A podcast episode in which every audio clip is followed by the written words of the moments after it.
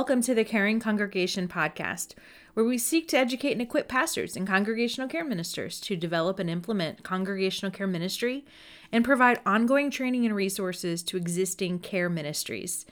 I'm Reverend Joy Dister Dominguez, and with me today is Reverend Eddie Kahler. And on today's episode, we're talking about care for college students. This is one part of a two part um, episode series, if you will, under the larger umbrella for season four for youth and young adults. We're all about ways that we as the church can provide care for all persons, and that is especially important for college students. I hope that you uh, find this conversation really insightful. It's important that as we think about care for our young people, that it's not just stopping when they go off to college. How do we stay connected? How do we welcome back these young people with open arms, with grace that abounds? It's such an important thing. And we have so much to learn from our college students. These times are so tough and they need our love, they need our support. We also need to help connect them to incredible, vibrant ministries that are happening all around the country perhaps in around the world too, but especially in the United States, there are vibrant college ministries. So, how are we connecting our college students to these college ministries? If they don't have ministries such like this, um, how can we still be the church, continuing to reach out, send care packages, letters, cards, texts, emails? Just ways that we can stay connected to our college students. So I hope that you enjoy this conversation with Reverend Eddie. Uh, he's one of my buddies. I'm so grateful to have him on this podcast. Here's our show. Well, welcome, Eddie. I'm so glad that you're with me today and can share a little bit more about your world in college ministry. So, welcome. Thank you. I'm happy to be with you and talk more about uh, the caring congregation with college students. And this has been really fun. I'm looking forward to this. Good, good. Well, will you tell us a little bit about yourself? Sure. Uh, I am a campus pastor right now, director of the uh, Wesley Foundation at Texas Christian University in Fort Worth. And I'm finishing year two right now. So I started here in July of 2020.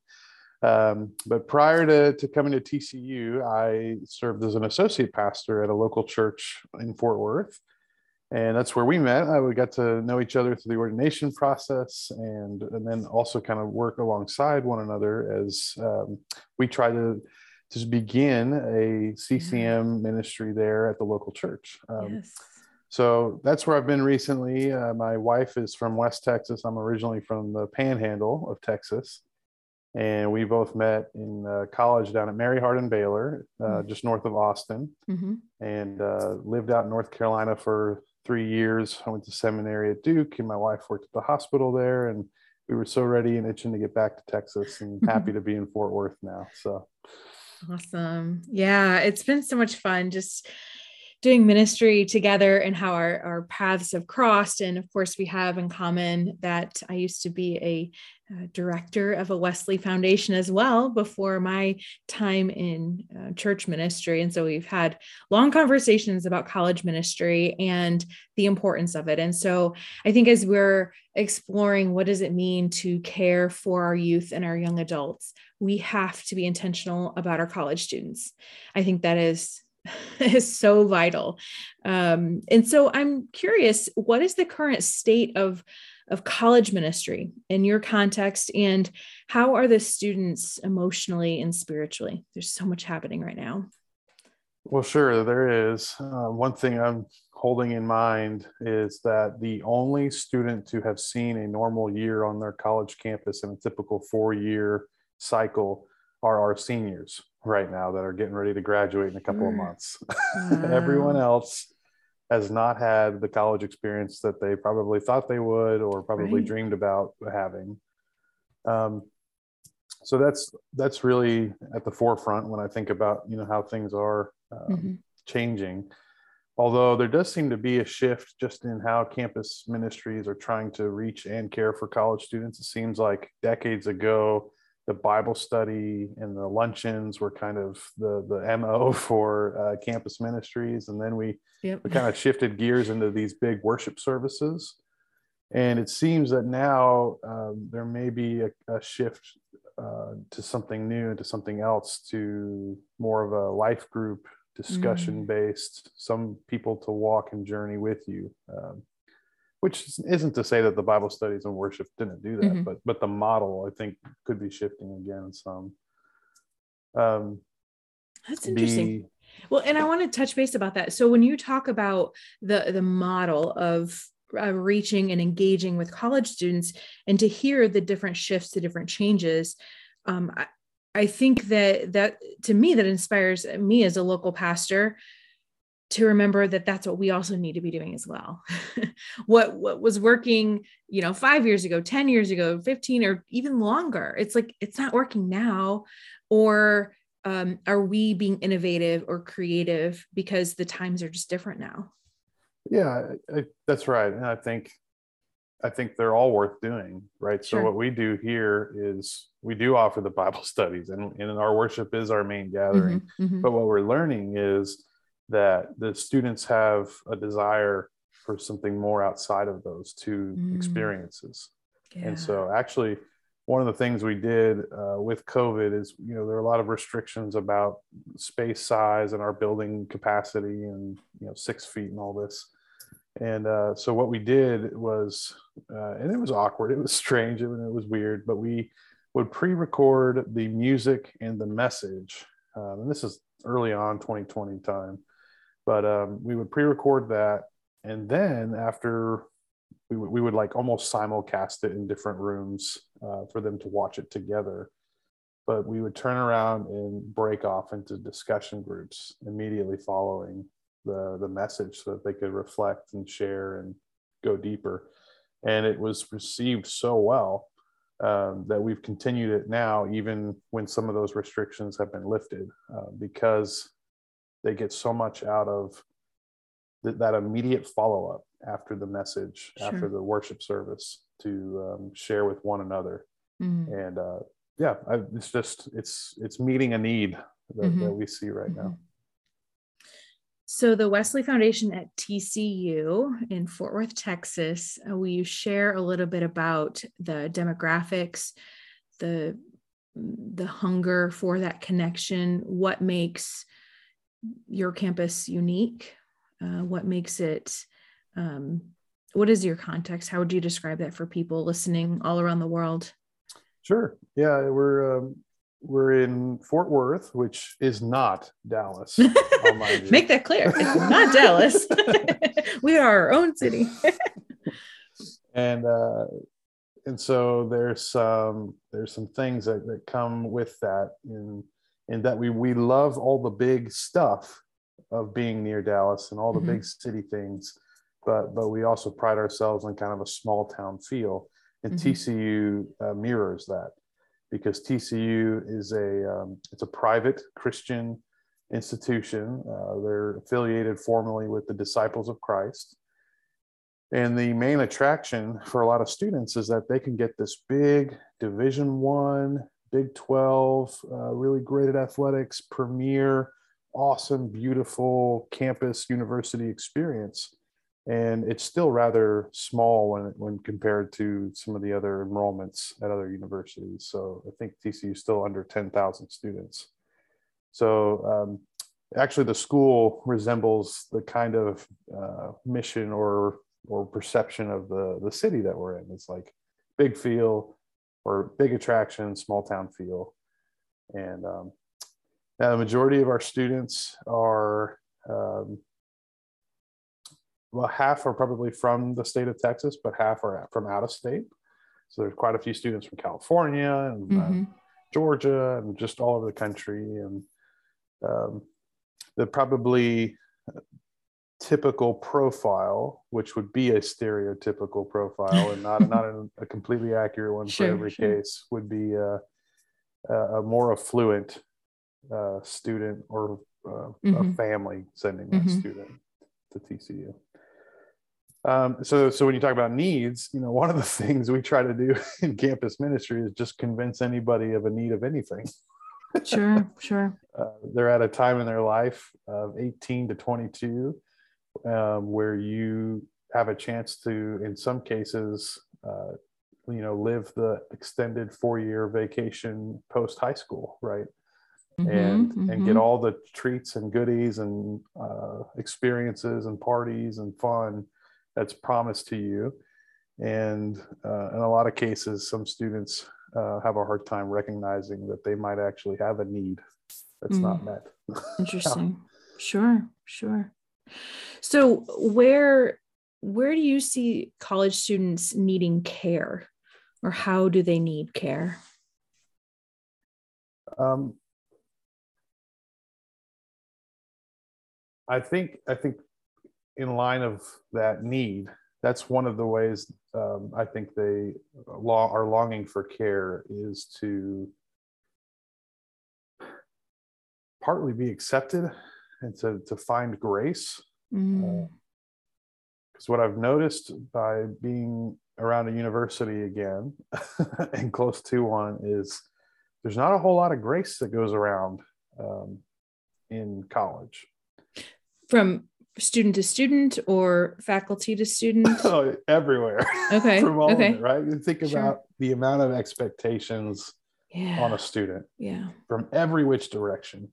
There's expectations from home, uh, especially if home's paying for school. For an expensive school. That's right. There's Sure. expectations to make the grade, to get the job, to do well. And I, I hear about these parents tracking students and their Mhm. locations. And, and yeah. Yeah. there's apparently trackers on how fast you're going. And there's just so much, um, you know, the, the eye is upon them from home.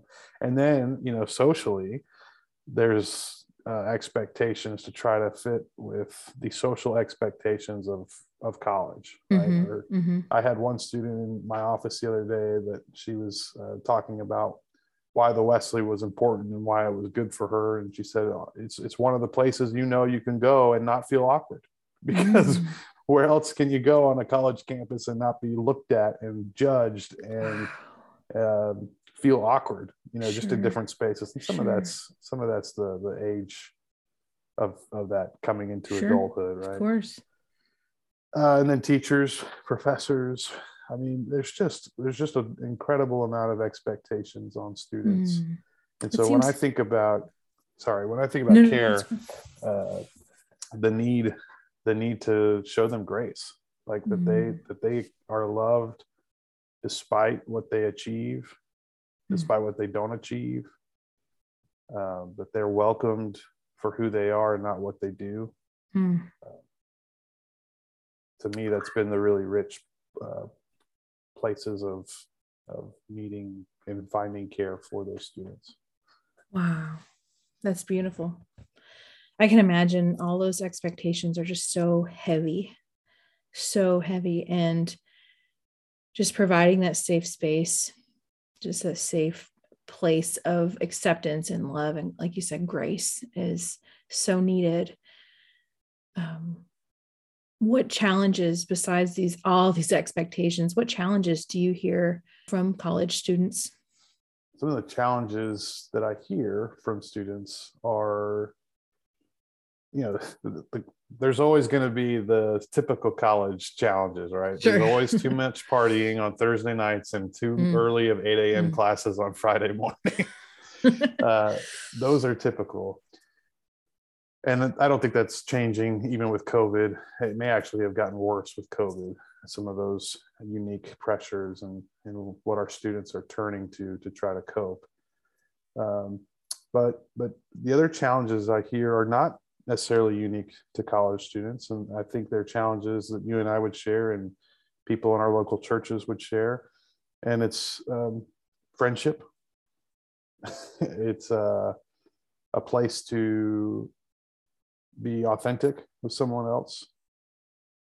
Uh, it's a place to, to be seen, to be heard. These are the needs that these students have because if you think about it, with all those expectations on you, plus the ones you put on yourself, I mean, I didn't even mention those. I've got plenty of those. and, and if you think about all that riding on your shoulders, uh, it's quite exhausting to keep face and maintain this this persona and image of yourself carrying yourself around campus and so uh, the challenge is where where can i let that go where can i take that off where can i have a chance to breathe mm-hmm. again mm-hmm. and how do you see the economy and the political scene play into those challenges? If there's this weight of when I graduate and I'm going into an economy that is just really struggling right now and the the unknowns of the political scene and with elections coming up I'm just curious if there's this heavy heavy weight as a young adult entering this world like that just doesn't make sense sometimes it just it it doesn't make sense to other adults let alone this young emerging adult there is a uh, kind of looming over them the the world they're about to enter.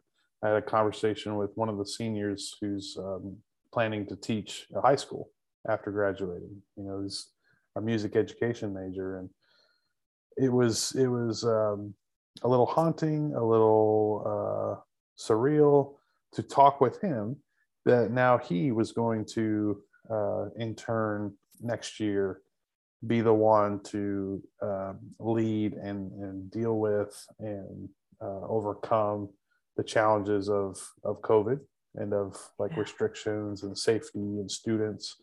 And all of a sudden, uh, what he's known on one side of the fence for three years as a, mm-hmm. a student in college mm-hmm. Uh, is now going to be entering into the workforce um, on the other side of it and could be dealing with it for many, many years to come. Sure.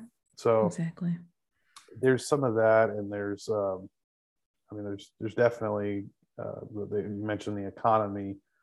Students more than I did, and I would imagine more than maybe previous generations did, are, are certainly weighing out the return on investment and mm-hmm. I, I, you know i'd rather do this but maybe i should take this job because that's mm-hmm. going to be more financially responsible so interesting yeah well, and I also wonder the challenges of technology, um, the incredible advancement that we have and the opportunities that creates, and yet the stress and the pressure of technology. I mean, we didn't have Facebook 20 years ago when I was in college. you know, we didn't have, I don't even think, I, no, I didn't even have a smartphone. Um, I didn't even have a Blackberry yet when I was in college. Um, I'm curious um, how how that's played as a as a burden in college students' lives. It certainly has. Well, for one, it's not going away. All the technology, sure. right? and if we've if we've integrated it so much now over the last two years by by force, really, um, mm-hmm. we've mm-hmm. we've had the the need to. Then it's only going to may probably stay that way is what i'm hearing uh, mm-hmm. the other night mm-hmm. our board of directors we were kind of dreaming up and planning for what uh, our ministry should be in 10 years and uh, someone brought up the, the great point that uh, that's the current third graders of today wow are, the, are yeah. the ones entering college wow yeah. and uh, someone uh, actually as a, as a parent of a now third grader said that the, the this this upcoming generation now is going to be referred to as uh, generation alpha mm. and generation alpha is going to have this this even higher degree of integration between technology and mm-hmm. in-person hybrid mm-hmm. stuff whatever mm-hmm. that means sure that is going to be their lives and so i think it's uh, we talk about care and how local congregations and ministries and just people can care for other people, I think we, we've got to pay attention to and figure out uh, how technology can be a good asset for that, and also how it can be a harmful um, struggle in that. Sure. We talk about expectations. So many students are comparing themselves to what they see on Instagram. Yeah yeah. And and local churches do it too because i've been the pastor scrolling the feeds and looking at what other churches are doing and, and i play the comparison game too. Sure sure. And uh there's there that that is a need and a challenge that that uh, together we we really ought we owe it to young people and ourselves to um, walk with one another in that, however mm. that is. mm-hmm. Yeah, yeah. So, speaking of the church, how do students think they are perceived by the church?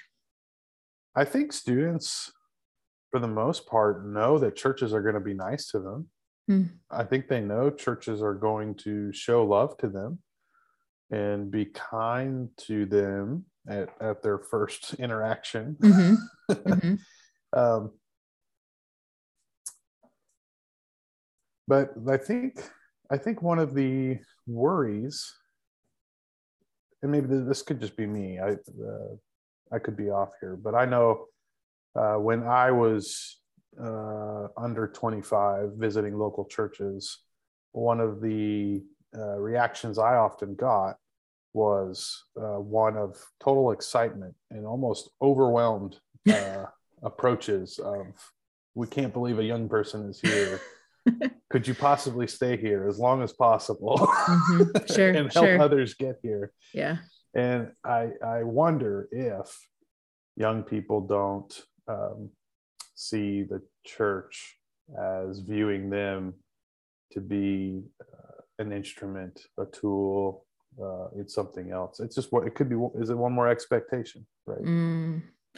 yeah I, I saw that. I saw that for sure. It's almost like a young person um now now bring your friends. Mm-hmm. and um while you're here um do you want to lead something so that other of your friends can come? Like i hear you. It's an expectation of oh you're here. Now save our church. Exactly. Exactly. And uh, yeah it's overwhelming. It's overwhelming it is. My my in laws have a fabulous story uh, that I love uh, that just illustrates that in, in that. Uh,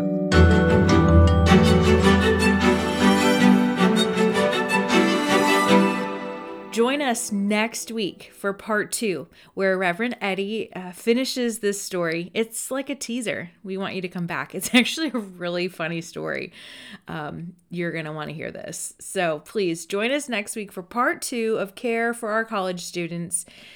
Until then, you can check out our website for additional resources, thecaringcongregation.com. Be sure to register for our upcoming webinar, which is February 25th and 26th. We'd love to have you and your care team join us. But until then, may God bless you and keep you.